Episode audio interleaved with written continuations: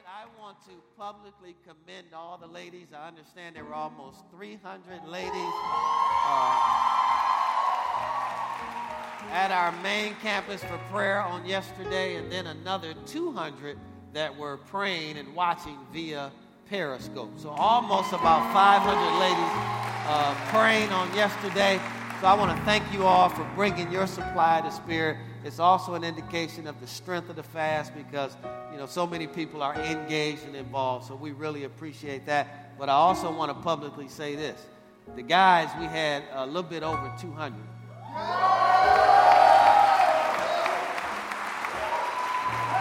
Listen to me. Listen to me. I am not satisfied. This is the last year that the ladies will have more ladies praying than men.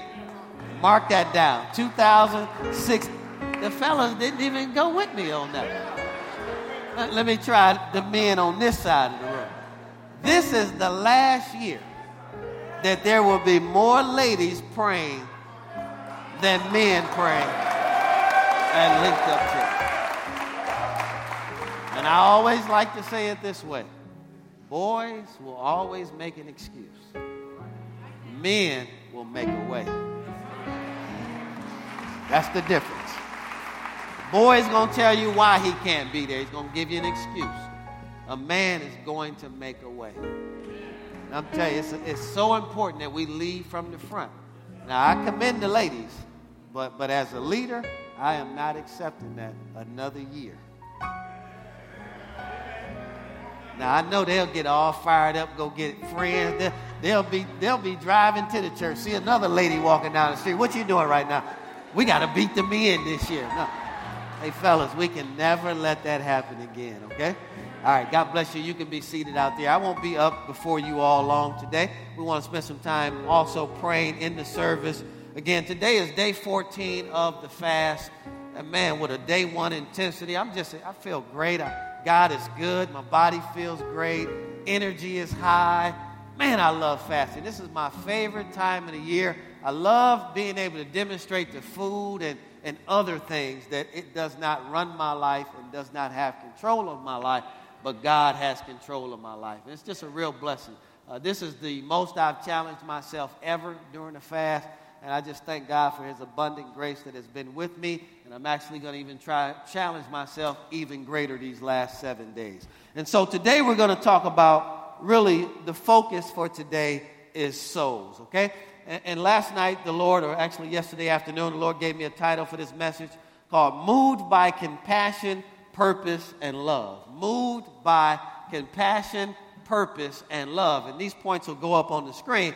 And the Lord just had me do a study about why souls were so important to Jesus. Jesus, for me, is my example. I never look to another man as my role model. I can look up to them and I can appreciate what they do, but my role model is Jesus Christ Himself, and He's the person that I try to pattern myself after. So I try to learn from Him and study, and I really want to model and mimic and imitate and have His heart that he had towards people and why souls were important to him. So if you all would just follow along with me on this journey, there'll be three points today. Point number one Jesus had a compassion for souls. He had a compassion for souls. Go to Matthew chapter 9. He had a compassion for souls. And compassion means sympathy. He had pity for souls. He was sympathetic for people that were less fortunate and without God. And so in Matthew chapter 9, let's begin reading at verse 35. It says, Then Jesus went about all the cities and villages, teaching in their synagogues, preaching the gospel of the kingdom, and healing every sickness and every disease among the people. But when they saw the multitudes, watch this now, he was moved with compassion for them. And that word moved there can also be translated as motivated. So when he saw all of these people that, was, that were lost, it motivated him to do something about it. So, I mean, it was one thing to have sympathy for people, but it's another thing to actually do something about it, okay? We'll talk more about that in a moment. And it goes on to say uh, in verse 30, uh, the rest of that verse, when he saw the multitudes, he was moved with compassion for them because they were uh, weary and scattered like sheep having no shepherd. Then he said to his disciples, The harvest truly is plentiful, but the laborers are few. Therefore, pray the Lord of the harvest to send out laborers into his harvest. So, what Jesus looked out and saw was people that were tired, downtrodden, they were beaten up, they were weary, they were hungry. And that moved him to be sympathetic towards those people. And it also moved him to action, which we'll talk about in a moment.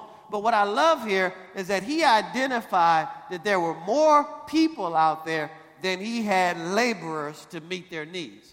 And so he said, Guys, let's pray to the Lord of the harvest that he'll send more laborers into the vineyard. How many know there are plenty of people in Atlanta that need to be saved? There are over 6.5 million people in Atlanta and growing. And I don't know about you, I was out at Lenox Mall uh, last week, and, it just grieved me to see how lost our younger people are. And the level of gender confusion was just out of this world. And almost every store I went in, I'm like, wow, really? I mean, and, and to the people that were there, this is normal. This is this is how we are. You know, this is how we do it today. This is and but I'm I'm there's a compassion coming on me, and I'm like, we need to do something about this, right? And so one aspect is obviously praying to the Lord of the harvest, but there's another aspect to it is that we as a church and as individuals need to be motivated to actually go out here and do something about this. Listen, folks, people aren't coming to church in 2016. People are tired of church and they're tired of church people. Folks, we have to take the church to the world. And we have to come to them on their terms and locate them where they're at and let Jesus meet them right there. All right, I'll talk more about that in a moment. Go to Matthew chapter 14. Let's look at it another way uh, about Jesus had a compassion for lost souls. Matthew chapter 14, verse 14 says, And when Jesus went out, he saw a great multitude once again, and he was moved with compassion but notice it led him to do something, and he healed their sick. So he wasn't just moved and didn't do anything. So there has to come a day where prayer is one aspect of it. Thank God we pray for the lost and we pray for lost souls. But at some point, we've got to get off, get up off of our rusty dusties and go do something about this, right? And, and what it is, folks, is meeting the needs of people where they are. One of the greatest soul winning strategies you will ever see in your life is to be able to take to people what it is that they need and then help their lives come up. I mean, know their hearts are wide open after that to now hear about Jesus? And I'm going to prove that in a moment through the life of Jesus. Go to Matthew chapter 15. Let's look at it another way. We know in two or three witnesses things can be established. Matthew chapter 15, verse 32. Now Jesus called his disciples to him and said, I have compassion on the multitude because they have now continued with me three days and having nothing to eat. I do not want to send them away hungry, lest they faint along the way. Wonderful heart towards people, compassion towards people. He's got a group of people, 5,000 is what the scripture describes, but it doesn't talk about women and children. So there's possibly 15,000 people in this crowd that have been with him for at least three days and he's noticed that they haven't eaten. Now, I mean, you know, it's one thing to say, well, Father, I pray right now that you would take their hunger pains away. And Father, I just pray that, that they will not notice that they're hungry. And Father, send food to them however you can. I mean, that's one aspect, but, but he took it a step further. The disciples didn't see the same way that he saw, didn't have the same faith that he had. But he said, I'm going to feed all of these people myself. Now, how many of know they're not going anywhere after that? Now they're not just hearing about God, they're seeing God. Everybody clear? All right. Now, such compassion motivated Jesus to do two things. These will go up on the screen. First thing it motivated him to do was to ask his disciples to pray that God might send out laborers into the harvest. That's in verse Matthew chapter 9, 37 and 38 that we read. We don't have to go back there and look at it again. Here's my challenge to Linked Up Church today. Folks, I believe we can pray to God and ask Him to send more laborers, but the laborers are right here in this room. So, so, so you're here as I pray in a moment here. I'm not really praying, God, to send more people. I'll be praying that God sends us. We are the laborers that God wants to send. And He wants to use us to do something about the problems that are going on in Atlanta. I don't know about you, but I'm tired of seeing all these boys who don't know that they're boys. I'm tired of seeing all these girls that don't know that they're girls. Come on, somebody. I'm tired of all of this sex trafficking. I'm tired of drugs. I'm tired of killing. Come on, we can't change the world, but we can at least change the world that we live in, or at least make an impact on it. Where people can say that church at least cared because they tried to do something about it. Second thing it led him to do was to do something about it himself. So you notice in that text in Matthew chapter 9, he fed the 5,000. That's one aspect. And so I believe there's something called outreach, which is that. There will be a day, folks, where we will take, man, we're, going to take God's goodness to the world. What, what does that look like? We're going to have, folks, a, a Operation Blessing Center with refrigerators and stoves and clothes and furniture to just help people that are in a tough spot right now. I'm not talking about do you know Jesus if you were to die today? Do you know? I'm not talking about that. I'm talking about I see that you're hurting and we have some resources here that can help you. And I don't even want to talk about Jesus until after we first address what their needs are. Now, how many know they're very open at that point to hear about how good God is because God just showed them how good He is. I'm dreaming about owning two someday, four plexes someday, and eight someday, 16 units someday. Why, Pastor Gregory? So that when people are down and out, do they need to be a member of your church? No, they need to be a human being for God's sake. Come on, somebody. They don't need to come in and check their giving record. Come on, somebody, to see if they've given enough to qualify for aid and assistance. No, they need help right now. They can't give. And sometimes people just need a place to stay, a transitional house for three months, for six months, until I can get back up on my feet. Hello, somebody. And then we've got job link to send them to, to help them be more employable. We've got small groups. We've got dream team. Folks, people need to see Jesus, not just hear about Jesus. And so it moved him to not just pray, but to do something about it himself.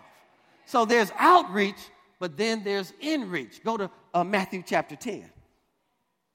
Matthew chapter 10, verse 1 says, And when he had, and this is right after Matthew chapter 9. So you've got all 15,000 people, and he said, Now we need to organize some strategy here. Look what he says here in Matthew chapter 10. He says, uh, verse 1 And when he had called his 12 disciples to, him, to them, to him, he gave them power over unclean spirits to cast them out, to heal all kinds of sickness and all kinds of disease. So he wasn't just concerned about feeding them, he wanted their lives to be well too. I don't know about you, I don't want a full belly with leprosy. Right? I, I don't want a full belly and, and, and my children are sick. Right? So he gave them authority. Drop down to verse 5. And then the 12 uh, Jesus sent out in verse 5 and commanded them, saying, Do not go into the way of the Gentiles, and do not enter into the city of the Samaritans, but go rather to the lost sheep of Israel. And as you go, preach, saying, The kingdom of heaven is at hand. Heal the sick, cleanse the lepers, raise the dead, cast out demons. Freely you have received, now freely give. So, in other words, fellas, give the lost the same thing that I've given you right? And so he wasn't satisfied with the 15,000. He said there are more people out there that still need Jesus. Don't go to the Gentiles, but go to the lost sheep of Israel, folks. So we have to have outreach. We also have to have inreach. Well, what is the inreach at Linked Up Church? It's called small groups, folks. You can reach people that I cannot reach. There are people that you work with that I will never meet. There are people that you live next door to that I will never meet in my life. There are people that you work out with at the gym that I will never meet in my life. But you know that they need Jesus. How do I know? How many of you have ever come out of a conversation seen someone, as soon as you walked away, you said, Boy, they need Jesus in their life. How many of y'all have ever done that? Well, see, if you noticed that, then why didn't you give them Jesus? See, why weren't you moved with compassion? And God forbid you talked about them. Which is why the people don't have any respect for the church. Because we spend so much time talking about people. We need to spend more time helping people. Oh, I'm preaching better than you all saying amen. I have a challenge question for you today. Do you ever find yourself filled with compassion for the lost? Do you? Follow up question. And are you doing something about it? What are you doing about it? See, is it just about you, you're for, and no more? Is it just about you coming to church, getting what you need, going on and having a great week? while everyone else around us is struggling? Or has my compassion moved me to get involved? And ask God, what is my role? What is my part to play? What do you want me to do in this effort to save this lost and dying world? Go to 1 John chapter 3. Let me give you a scripture to help point you in a direction. 1 John chapter 3, verse 16 through 18 says, By this we know love because he laid down his life for us. We ought to also lay down our lives for the brethren. And whosoever has this world's goods, sees his brother in need, shuts up his heart from him, how does the love of God abide in him? My little children, let us not love in word or in tongue, but in deed and in truth. At some point, it has to motivate you to do something. Now, on last night or yesterday afternoon, while I was studying this, I had like an open vision, something that I had completely forgotten about, and it just blew me away. Open vision, and in this open vision, this person is a member of this church today and very connected to this church. While I was pastor in Faith Christian Center, on a Wednesday night, I was leaving Bible study and I was driving down South Cobb heading towards Windy Hill. I didn't know this person, I just recognized them from the church. I don't think I even ever met him. And so I rode by and saw them, and their car pulled over, uh, and pretty much, I think they had like maybe a gas can or something like that in their hand. Now, my first uh, reaction was flesh, and I rode by. You know, you all ever done that? See somebody you know, turn your head straight, hope they don't see you, and keep on going. Come on, don't act like don't act like you've never done that before. Oh, Jesus. Come on. Have you all ever done something like that before? I'm just being transparent with you. Good to see you, man. Good to see you.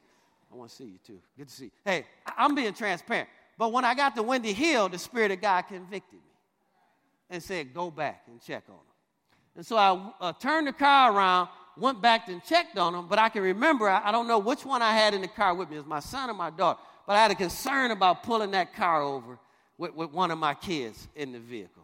And, uh, but I, you know, I went on and I did it. I, I, said, okay, I checked my spirit. And I got out the car and I said, are you okay? And the person said, no, I've ran out of gas and I don't have any money. I've got this gas can, but I don't have any money. And so, you know, right away, Lord kind of said, well, fill the gas can up. So I told him to get in the car, which was a concern. Again, I've got one of my little ones in the car. Don't you ever do nothing like this unless God leads you to do it. Plus, I can look at him physically and, and say, if he ain't got a weapon, I'm to wear him out up in here. If he, uh, he to get beat down if he tries something crazy, and him to mop him up if he tries. But anyway, make a long story short. And so I seen him around the church. So we go to the gas station, which was right nearby. We fill the gas can up, right? And so we go back, fill his car up, but that's really enough gas to get him where he needs to go. And so the Lord convicted me again and said, Now take his car and fill his car up. And so then we drove his car back. I filled his car up, right? And then after filling his car up, the Lord said if he doesn't have if he didn't have any money for gas, he probably didn't have any money to eat. So give him some money. So I, mean, I, I think I had forty dollars in my pocket. I pulled out one of those twenties, and uh, come on, let's keep it one hundred now. Come on, let's keep it real, right? And the Lord said, "No, give him all of it."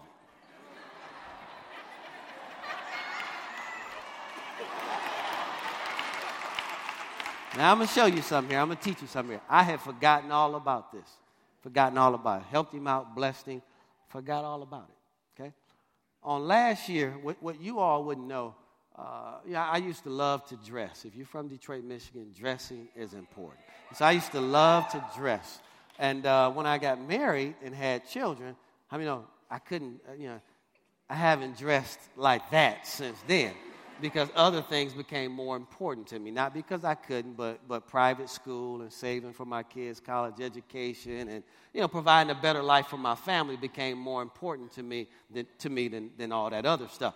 And so on last year, I didn't even realize this until yesterday. That same gentleman, there was a pair of shoes. There was a, a pair of shoes that I would only buy in Detroit. It's anywhere from eight to twelve hundred dollar pair of shoes that you can buy when you're single and you work for Ford Motor Company and between all your jobs, you make over six figures. That's not, you know, you go out and reward yourself, okay? And so I, I um, these shoes, I love them. And on last year, this same individual, folks, the exact same person, bought me four pair of those shoes.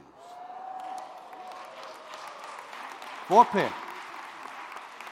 And some, I'm, I'm, really talking about $4,000, $4,500 worth of shoes. Right? He would have never known that that particular brand was the shoe that I love, unless the Spirit of God told him that. Some of the most beautiful suede jackets you'll ever see, he blessed me with last year. The exact same gentleman. When he's blessing me with them, I don't even remember that it's the same guy that the Lord had me pull over on the side of the road. This is why you never look down on people. And you never judge them for where they're at because you don't know where God is taking them. Now, that same person today is a business owner and highly successful. Just called me not too long ago and said, I just ordered you two more. And when I tell you this is some of the most beautiful, sent me a text message of some of the most beautiful stuff you ever see. And think about this, folks. That is not what I was thinking about. All I was doing, I was moved with compassion Amen. to help someone. And you never know who God will use.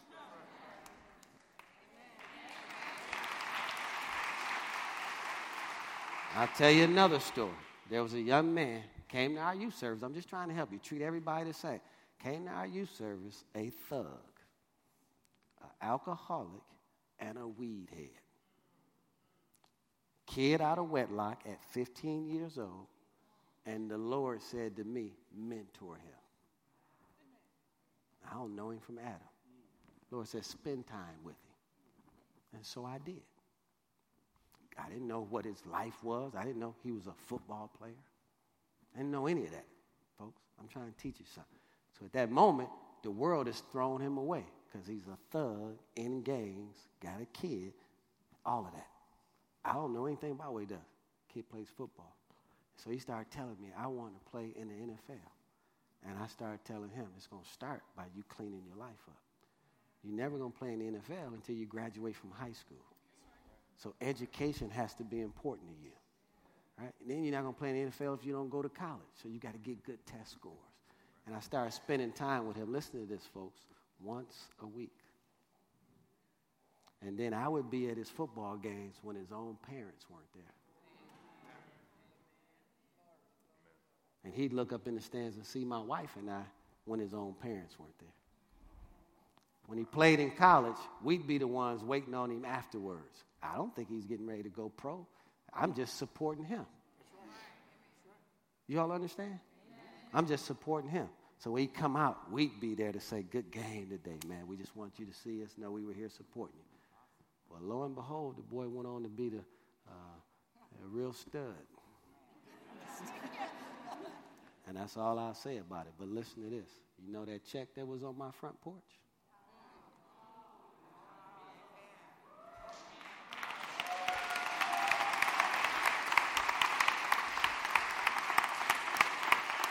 The check that was on my front porch. This man called my best friend and investigated, had him call the administrative office in Southfield, try to figure out what my salary was. And, and we hadn't had a conversation. And all he put in there was, so you can continue to do what God called you to do.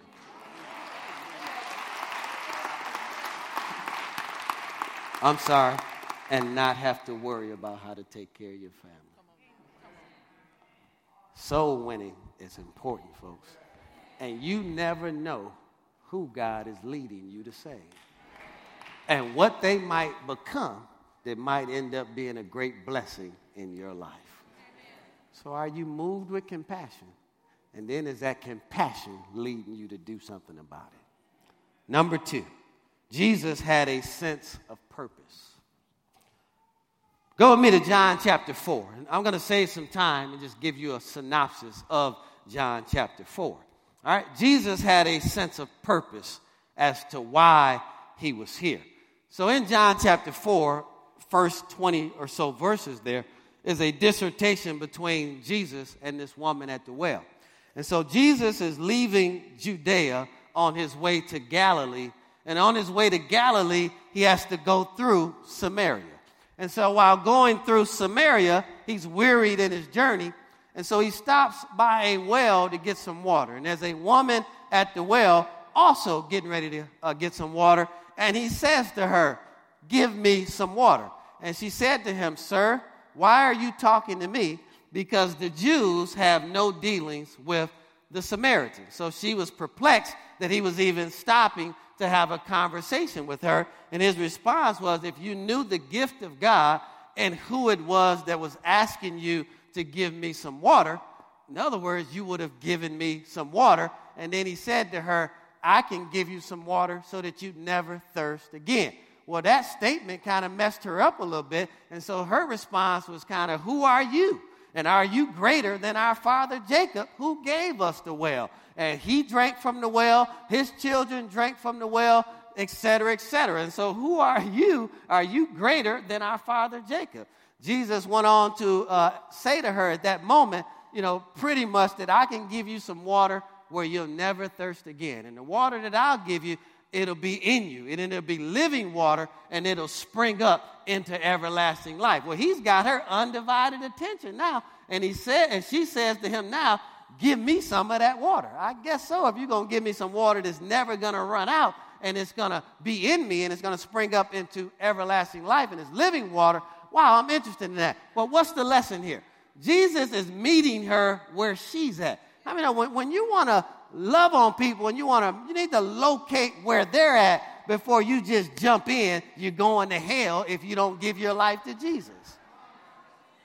Right? So, so he met her where she was. But now, watch this. Now that he has her hooked because she said, Give me this water, now it's time to get to what the real issue is. Then he says to her, Go bring your husband. And she said, I don't have a husband. She said, He said, And that you've tr- truly said. You've had five husbands, and the one that you're with right now is not your husband. She said, Sir, I perceive that thou art a prophet. I guess so. I guess so if you just told me my whole life story in a nutshell, right? And so you all know the rest of the story. I just wanted to point that out. Uh, and so he went on at that point to begin to uh, lead her and ex- describe to her about people that worship God must worship him in spirit and in truth and et cetera, et cetera, et cetera. But I want to show you something else. His strong sense of purpose is what led him to do that. How I many know most of us will see people by a well or at a store, grocery store, we're just going to go buy that. His compassion and his love for people and his sense of his purpose is what led him to say something and do something about it. Look at verse 27. Verse 27 here, well, let me go by this and then I'll go to that point. It says, And at this point his disciples came and they marveled that he talked with the woman, yet no one said, What do you seek? or why are you talking to her? And so, to kind of help you understand where that statement comes from, from them, they had been sent into the city to buy some food because they're hungry. They've got food on their mind. So when they get to Jesus, they say, Jesus, you haven't eaten anything either, and you need some food. But how do you know when you're doing the will of God, you're not thinking about food? Right? It's just like this fast right now. It's amazing to me, man, the grace of God that's been on me. I've, I've worked out five days every week the entire time, and I feel great. I'm as strong as I've ever been on much less food. And you'll find that when you're doing the will of God, you won't think about food all day, every day. Why? Because doing the will of God will actually provide sustenance for you. Isn't that good? So watch what his response is in verse 34. They went through that. Jesus said here in verse 34, same chapter, Jesus said to them, My food is to do the will of him who sent me and to finish his work. Word finished there means accomplished. He said, Fellas, you all eat the three piece snack from Kentucky Fried Chicken. My food is to do the will of him that sent me and to accomplish his work. Sense of purpose, strong sense of purpose. Let's look at a, a few more witnesses here. Go to John chapter 5. He stated the same purpose uh, in his life on many other occasions. Look at John chapter 5, verse 30. He said, I can of myself do nothing. As I hear, I judge, and my judgment is righteous, because I do not seek my own will, but the will of the Father who sent me. John chapter 6, verse 38. For I've come down from heaven not to do mine own will, but the will of him who sent me. John chapter 17, verse 4. I have glorified you on earth. I have finished the work which you have given me to do. Luke chapter 19. You all remember Zacchaeus? Everybody know the story of Zacchaeus, so I won't go through that. Let me just show you after salvation came to Zacchaeus' house, look at what Jesus said here in verses 9 and 10. And Jesus said in Luke chapter 19, verse 9 and 10, unto him, Today salvation has come to this house. If you look that Greek word up there, it means household. So Zacchaeus and his entire house was saved on this day because he also is a son of Abraham. But watch what he says in verse 10 For the Son of Man has come to seek and to save that which is lost. Once again, telling you what his purpose is. Folks, God did not save you to just be cute. How many know God has work for you to do? The primary work that we do as believers is winning the lost. There's no greater work we can do as the body of Christ is to make God rich by adding more souls to his kingdom. So I have a challenge question for you on point number two. Do you have that same sense of purpose in your life? And does that sense of purpose drive you to put God's will first? Matthew chapter 6, verse 33 says, Seek ye first the kingdom of God and what? All, everything else you're chasing after. God said, I'll add that to you if you just investigate and pursue me first. That's how simple life is, folks. We make it complicated when we put everything else in front of Him. If we'll just back that up and all I want to do, two things. He said, his way of doing and being right. How many know you can be right but not do right? See, sitting in church today is doing right. Right? But if you were at the club last night, you're not being right.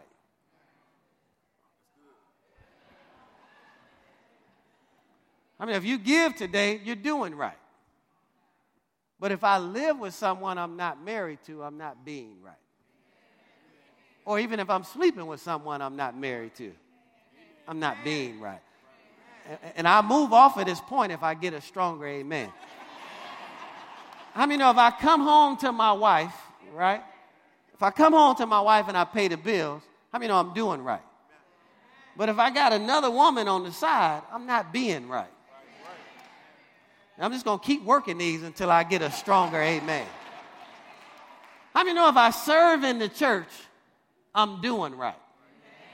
But if I'm drinking alcohol throughout the week, I'm not being right. And if it get a little stronger, I'm going to move on to this next point, okay? No, that's strong enough. You all like, move, move on away from that, Pastor. First Peter chapter 2. I want to read this text for you because it should motivate all of us to have this same sense of purpose. Look at uh, 1 Peter chapter 2 verse 9 and 10.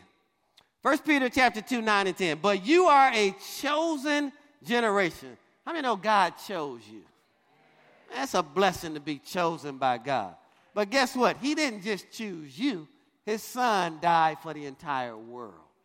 And the same way that he chose us, he wants to use us so that he can choose other people. He says, So you are a chosen generation, a royal priesthood, a holy nation. Watch this. His own special people. So many people don't feel like they're special. Listen, you are special to God. You are the apple of God's eye.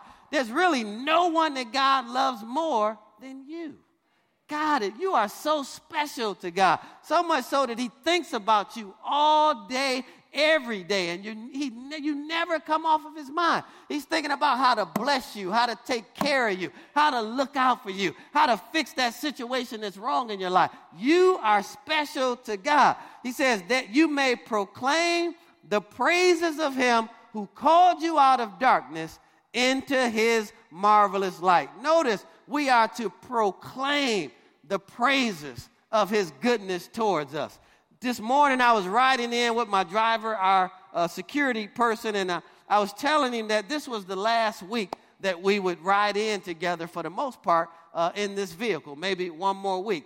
And uh, we would be turning it in because it's a leased vehicle, and, and we're, gonna, uh, we're looking into and we'll finalize the decision on another one on uh, this upcoming week. And then he just went on to talk about just how good God had been to, to Linked Up Church. And he said, Man, you know, just it's nothing for me to drive out here and, and, to do this because God has been so good to us. And he began to describe that. And I'm sitting back there and it's just blowing me away. But what he's doing is proclaiming the goodness of God. And he's saying it's almost like God picked us up and he just set us over here and we didn't even miss a beat. And he said, and we never had a cart like even this one in the previous situation. So not only did we not miss a beat, but God has even given us better than what we had in the previous situation. And he just went on and on and on about his office at the previous situation and his office now. And just all the things that God has done for us. I don't know about you folks, but God's been good to us. And listen, God's been good to you. He's called all of us out of something.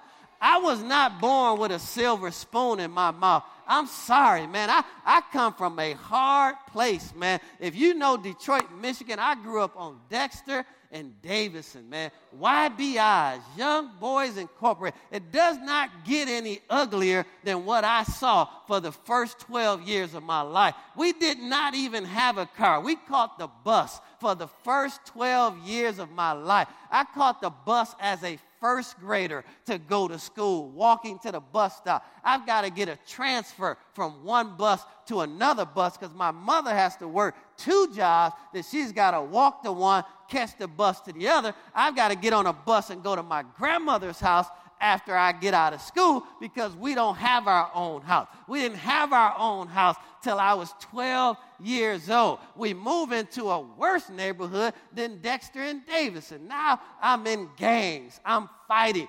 I get put out of the private schools that I'm in. They ship us to this public school in a rival gang neighborhood called Cerveny Middle School. You can't even get off the bus to get to the class without fighting. If you get in the class, then all of these goons and hooligans are outside the window of the class trying to pull the window up and get in the class to get at you. If you walk out of the class, you don't know what crowd you're walking to just to get through, to get from one class to the next, because fists are flying all over the place. So at some point, I said as a sixth grader, you know what? I'm not going back to school. So listen to that. I'm talking about God's been good to me. I never graduated from the sixth, seventh, or eighth grade. And shame on this school. Shame on both of these schools. But because I was gifted athletically, the private school allowed me to play on their basketball team and won a city championship for them. The public school that I don't attend, the counselors know to call to make sure I'm going to be at that game by four o'clock that afternoon. But you didn't know I was in school all day long? How can you not know I wasn't in school but call the home to make sure I'll be at the game? Shame on them. But thanks be to God, there was a ram in the book. There was a principal there that said, This kid is not a bad kid. So we're playing for the public school championship. We're playing against Murphy Middle School. I'll never forget this. And there are scouts all around the gym from every private school within a 60 mile radius of that location. We won that game. I played a great game, and I was offered over 20 scholarships to attend high school as a eighth grader for free. Detroit Country Day, Birmingham Brother Rice, Bishop Borgess High School, St. Martin de Porres. Every private school that you can think of within a 60 mile radius was there to offer a full scholarship. And the principal said, This kid is not a bad kid. This kid can do the work. And listen to this they sent me to high school. Sent me to high school. Who does that? Went on to be over a 3.0 student in high school, earned a scholarship to college, graduated from college, the first one to do that in 22 years. I was the first black athlete to do that in 22 years at Bowling Green State University. Started all four years, and folks get saved at 22. God was that good to me when I didn't even know Him. Come on, somebody. Come on, somebody. Come on, somebody. And we need to proclaim his goodness to other people. And look at, man, look at what God has done for me. I hear so many people, man, listen, God is good. And you need to know that he's good for yourself. Glory to God. And so we need to have this same sense of purpose. Verse 10 who once were not a people, but are now the people of God. How many of you know I was a train wreck? I was an accident waiting to happen, but now I'm a son of God, a child of God, anointed by God, and doing great works for God. Come on, if God can do it for that little scrawny kid from Detroit, Michigan, if He can raise him up and make him somebody, He can raise you up and make you somebody. But He can also raise your cousin up, He can raise your neighbor up, He can raise your auntie up, He can raise your uncle up. He can raise your son up. He can raise your daughter up. I don't care how bad it looks. The power of God can change anybody's life if you'll just share that goodness with them. Folks, for all intents and purposes, jail was in my future.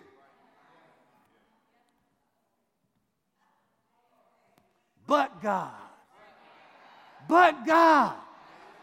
But God things that I'm known for today, it's amazing to me, is integrity. It's amazing to me coming from that. That's how God can reverse your situation. And I don't care what you've been through either. Divorce is not the end of everything. I didn't mean y'all, I didn't mean for y'all to shout. But it isn't though. It is not. There's life after divorce. And so listen to me. If you messed up, you messed up. God's not condemning you, and don't you beat yourself up. God still has a bright future for you, even brighter than the one that you just left. That's just how rich His mercy and His grace is, folks.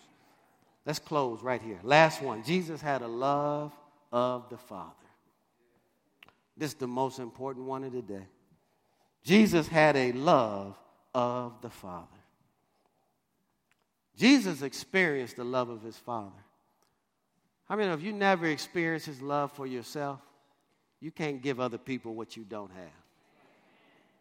And so, the, and, I, and again, I, I pray I do a good job of convincing you how much God really loves you. Do you realize you wouldn't be here today if God didn't love you? If Satan had an open shot at you, he would have took you out but the blood of Jesus has been protecting you and keeping you and your possessions. You ought to lift your hands right there and just, just thank God for life, man. God has been good. Was at the gym the other day. This guy was telling me about all his problems, everything that he went through. I let him get through all of it. And then this is what I said to him But you're still alive, which means you still have hope and you can recover everything that you lost and some if you just change your attitude. Go with me to John chapter 15. Oh, man. Help me, Lord, to convince this audience how much you love them today. John chapter 15, verse 9. Look at what Jesus said here, if you have a red letter edition. As the Father loved me, I also have loved you. Notice what he said. As the Father loved me, I've loved you. And, and folks, I'm telling you, listen to me, single people. This is how this flows. Never ever say this the right way. Never ever look past what you actually see people do. I hope I'm saying this the right way. People will tell you anything. Pay attention to what they do. Because if they've never received his love, they can't give you anything. And I'm trying to be delicate how I say this. I can't give you a greater revelation. I don't care how they look, how successful they are, how much money they make. If they have never received his love, they can't give you what you need. Period. Period. Verse 10, he said, If you keep my commandments, you will abide in my love. You'll live in my love. Just as, I, just as I've kept my Father's commandments and I live in his love. These things have I spoken to you, that my joy may remain in you, and that your joy may be full. And I got a revelation of this last night, Minister Vinny. You know how we say, you can have joy with lint in your pocket. You, you can have joy when you don't have enough, but your joy will be full when you get a little money in your pocket. How many of y'all have ever heard that before? Right? That's not what he's talking about here. The only way you're going to experience full joy is to know how much God loves you. And that full joy comes when you obey Him and then He manifests Himself to you. And your joy is full. There's no greater joy you can have than to know that God loves you, which means anything that comes my way, God loves me too much to allow it to win in my life.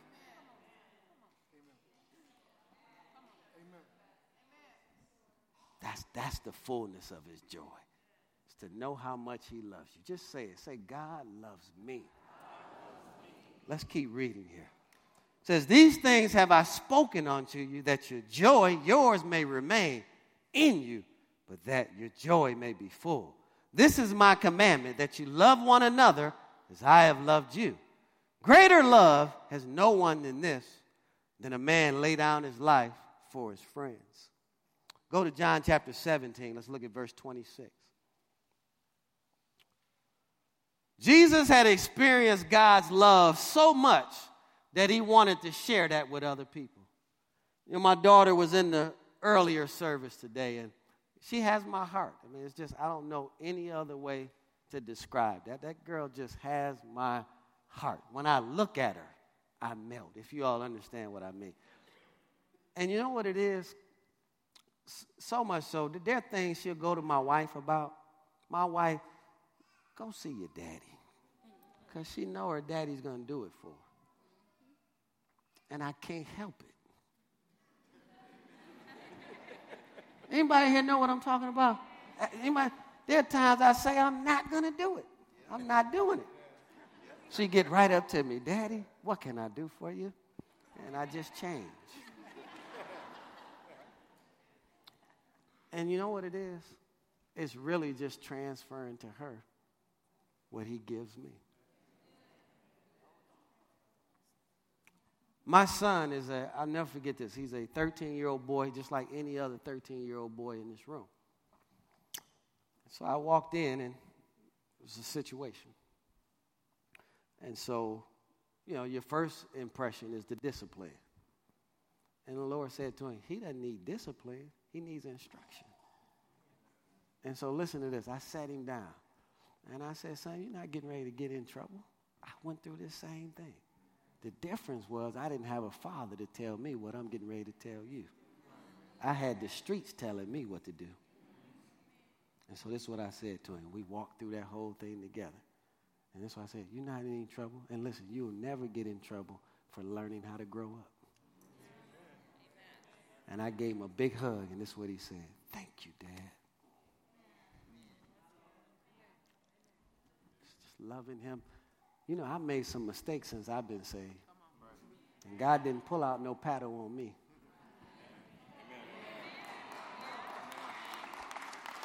He used his word and his love to instruct me. Come on, somebody. Come on, God didn't isolate me in some room by myself and tell me not to come out for hours. He gave me some information. And he instructed me. And he lovingly helped me get where I needed to be. And he didn't withhold no blessings from me either. In fact, he used his goodness to keep leading me towards him. My parenting style is changing the more and more I realize that the way he loves me, I have to love other people the same way.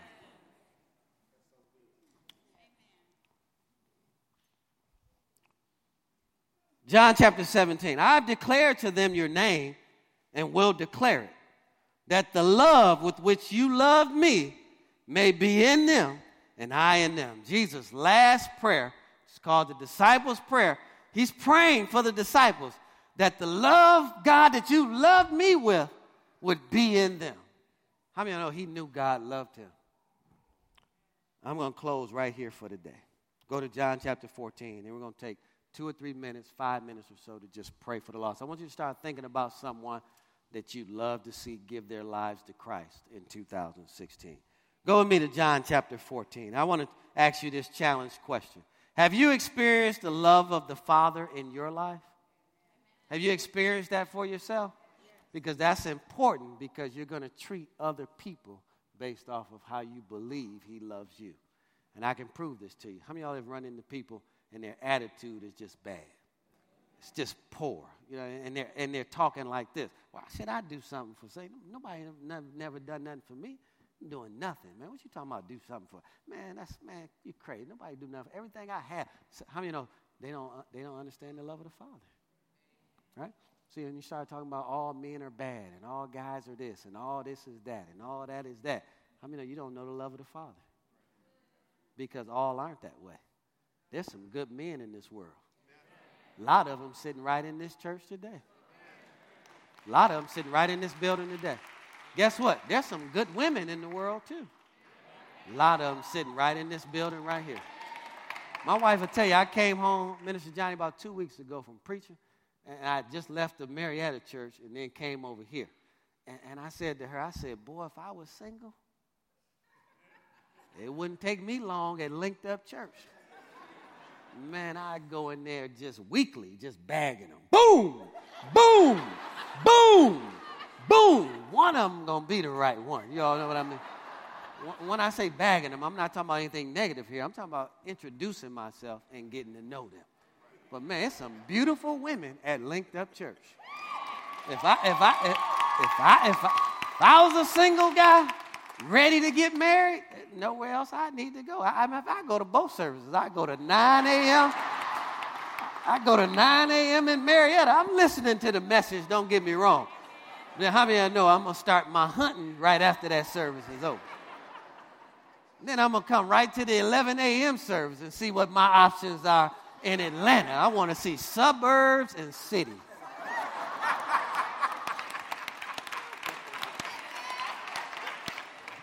between the two of them, I can get the job done. You know what I'm saying? Let's close right here. John chapter 14. He, how many of y'all know we can kind of think we love God, but the only one that can define love is God. Right? I've learned this the hard way in marriage. How many people in here are married? I've learned this the hard way. How many know the, the only way real love can be defined in terms of how my wife needs to be loved is by her. And vice versa. You know, the only way for her to know how to love me is she's got to understand what my definition of love is. Right? And so if you're like me, most men, you know, if I come home, I love you. Y'all scared. See, they're scared. I'm all man. Y'all scared. I'm, I said if she was sitting right there. She know we've been through all this. If I'm paying the bills, I love you. What are you talking about? I don't love you. The bills are paid, aren't they? I love you. you, you have a car to drive, don't you? There's a car in the driveway, right? I love you. I mean, I can go on. I, I mean, I'm, I'm I've been the lead actor in this movie. What are you talking about? Love you. what more you want me to do? I love you. I come home every day. I bring the check home. I love you. How many know that's not how she defines love? Now, let me show you the maturity in my marriage. This is how she defines love. It starts early in the morning, as soon as I wake up. Good morning, baby, with a kiss. Morning breath and everything. It's good morning, baby. I'm not finished. Then it's some kind of salutation before I leave the house. Right? So can't leave without giving a kiss. You know, most guys, I just kissed you when I got out the bed. You want another kiss before I leave the house. It's another kiss before I leave the house. Listen to this. It's multiple check-ins throughout the course of the day. Just thinking about you. How you doing? Love you. Right? Then it's a check-in time on what time I'll be home. Right? And then if I veer from that, I need to call and make the adjustment that I won't be home at six, like I said. Amen. I'm going to be home a little bit later. Then when I get home, I got to put everything down, sit down at the table, give her another kiss. If she cooked dinner, I need to say thank you after she cooked dinner and then offer to help to clean up the kitchen and put the stuff up after it's done, right? Then I need to sit down. This is how she defines love. I don't define it this way. Still don't. Still don't. But you got to go along to get along if you want to have a good marriage. You understand? So, so, so now watch this. And so then after that, we got to sit down and talk about how the whole day went. Details, not how was your day good. What'd you do today? Nothing. No, it's details, right? Then we can get to how I define love. Come on, somebody, don't leave. Come on, come on. Then, then we can get to how I define love. Because I define it quite differently. And that's for a marriage meeting, so I'm going to leave that portion of it out of here. But I learned the hard way don't do that all day long. And then show up at 10, 8, 10, 10 p.m. I'm like, hey, baby, hey. You ain't said nothing to me all day long. We haven't talked. There's something in there on the stove. You can warm it up if you want to. Come on, everybody here know what I'm talking about? It ain't happening. It's just not going down. And I can tell by what she put on, what she's wearing says, don't touch me, don't come near me, don't say nothing to me. You ain't said nothing to me all day. Don't say nothing to me now. You wasn't thinking about me all day. Now all of a sudden you're thinking about me. Come on, am I, am I preaching real good? Single people, I hope you were listening, listening because that's the way that works. I cannot define love for her. She has to define it for me. And if I want to have a good marriage, then I got to love her the way she needs to be loved. And vice versa. She can't def- I'm simple. I'm real simple. Don't take a whole lot for me.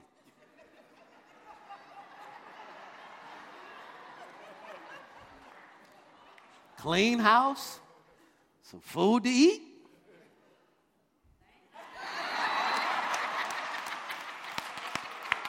I'm a happy man. Come on, Deacon Chisholm. That's why you've been married 50 years. You know what I'm talking about. I'm a happy man right there. Come on to a clean house, some food to eat. John chapter 14. He who has my commandments and keeps them Watch this. It is he who loves me. And he who loves me will be loved by my Father, and I will love him and manifest myself to him. You hear what he just said? If you keep my commandments, I'll make myself real to you. See, so many people, it's amazing to me. You know, they'll tell me that tithes are no longer for the day. Listen, tithes are no longer for you. But listen, I don't even tithe anymore. There's a percentage that I give beyond that. That's like the worst I'm going to ever do anytime I give off of income and increase, right? You know why? Because for 26 years, he's shown me how real He is. Yes. I've never had a bill go unpaid. I've had perfect credit score over 800 for 26 straight years. And you're going to tell me that that's not for today? Tell me your story if you don't do it. Let's compare stories. Never had a need go unmet. Been debt free three times as an adult. Paid everything off three times. Tell me your story. Let's share stories if it's not for today. You're not going to convince me that he's not real in that area. There's nothing you can do or say. He's proven himself for 26 straight years. Hallelujah. Try to get me to cheat on my wife. If you have, show me it's a better way. Show me the end result of that. Because I'm not doing it. Why? I've had peace in my home for 18 years. How many know hell has no fury like a woman scorned? So much so, he said, it's better for you to go sleep in the corner of the roof than to dwell in the house with an angry and contentious woman. I'm keeping my woman happy. Because we all know if mama's not happy, look at what he said. He said, If you keep my commandments, I'll show you how real I am. I'm going to reveal myself to you. Judas, not Iscariot, said to him, Lord, how is it that you'll manifest yourself to us and not to the world? Jesus answered and said to him, once again, if anyone loves me, he will keep my word. And my Father will love him, and we will come to him and make our home with him. Now, how many of y'all know if, if Jesus and God living in your home, you don't have nothing to worry about? Come on, somebody. You don't have nothing to be concerned about if they live with you.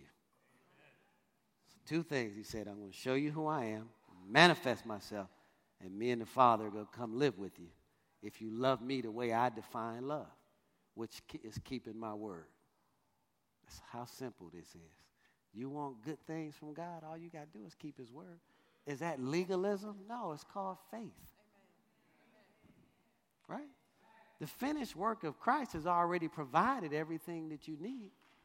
You just need to respond to it the right way. And how many of you truly believe it, then you'll live it. And if you'll live it, you'll see it. Greatest decision I ever made, I'm challenging every man, single male in this room, was to not sleep with my wife prior to marriage. That's what makes me a man. Uh, no, I'm making you uncomfortable. Next greatest decision I ever made in my life outside of Jesus was to not ever cheat on my wife. You won't find a female anywhere that will tell you I did anything inappropriate with her. Nowhere. Great decision in my life. It's the next greatest decision. It's to be a father to my children. Not part time, full time. 24 hours a day, seven days a week. What's the next greatest decision I made? To be the pastor of the greatest people in the United States of America. Linked Up Church. Come on, somebody. Give yourselves a big round of applause out there. Great, great decision. So we're going to come and we're going to make our home with you. And he who does not love me does not keep my words, plain and simple. The word which you hear is not mine, but the Father which sent me. I'm done for today. I pray that today you are motivated by compassion to do something about your purpose in life. And your purpose is to represent heaven to a lost and dying world. And I pray that that becomes on you stronger and stronger, and you get involved in small groups. And when we begin to have other outreach efforts, in reach and outreach, you get involved and you let that move you to do something. And then finally, that you'll experience the love of God for yourself and want to share that world, that love, with everyone that you come in contact with. Let's take a few minutes right now, two or three minutes. Do you have that person that you know needs to know Jesus in their life? Let's pray for them right now. And if you want to get in agreement with the person on either side of you, or you want to keep it to yourself, however you're led, that's perfectly fine. But let's pray for them and ourselves right now. And so, Father, I join my faith with every person today who has someone on their heart, Father. It could be a son or a daughter.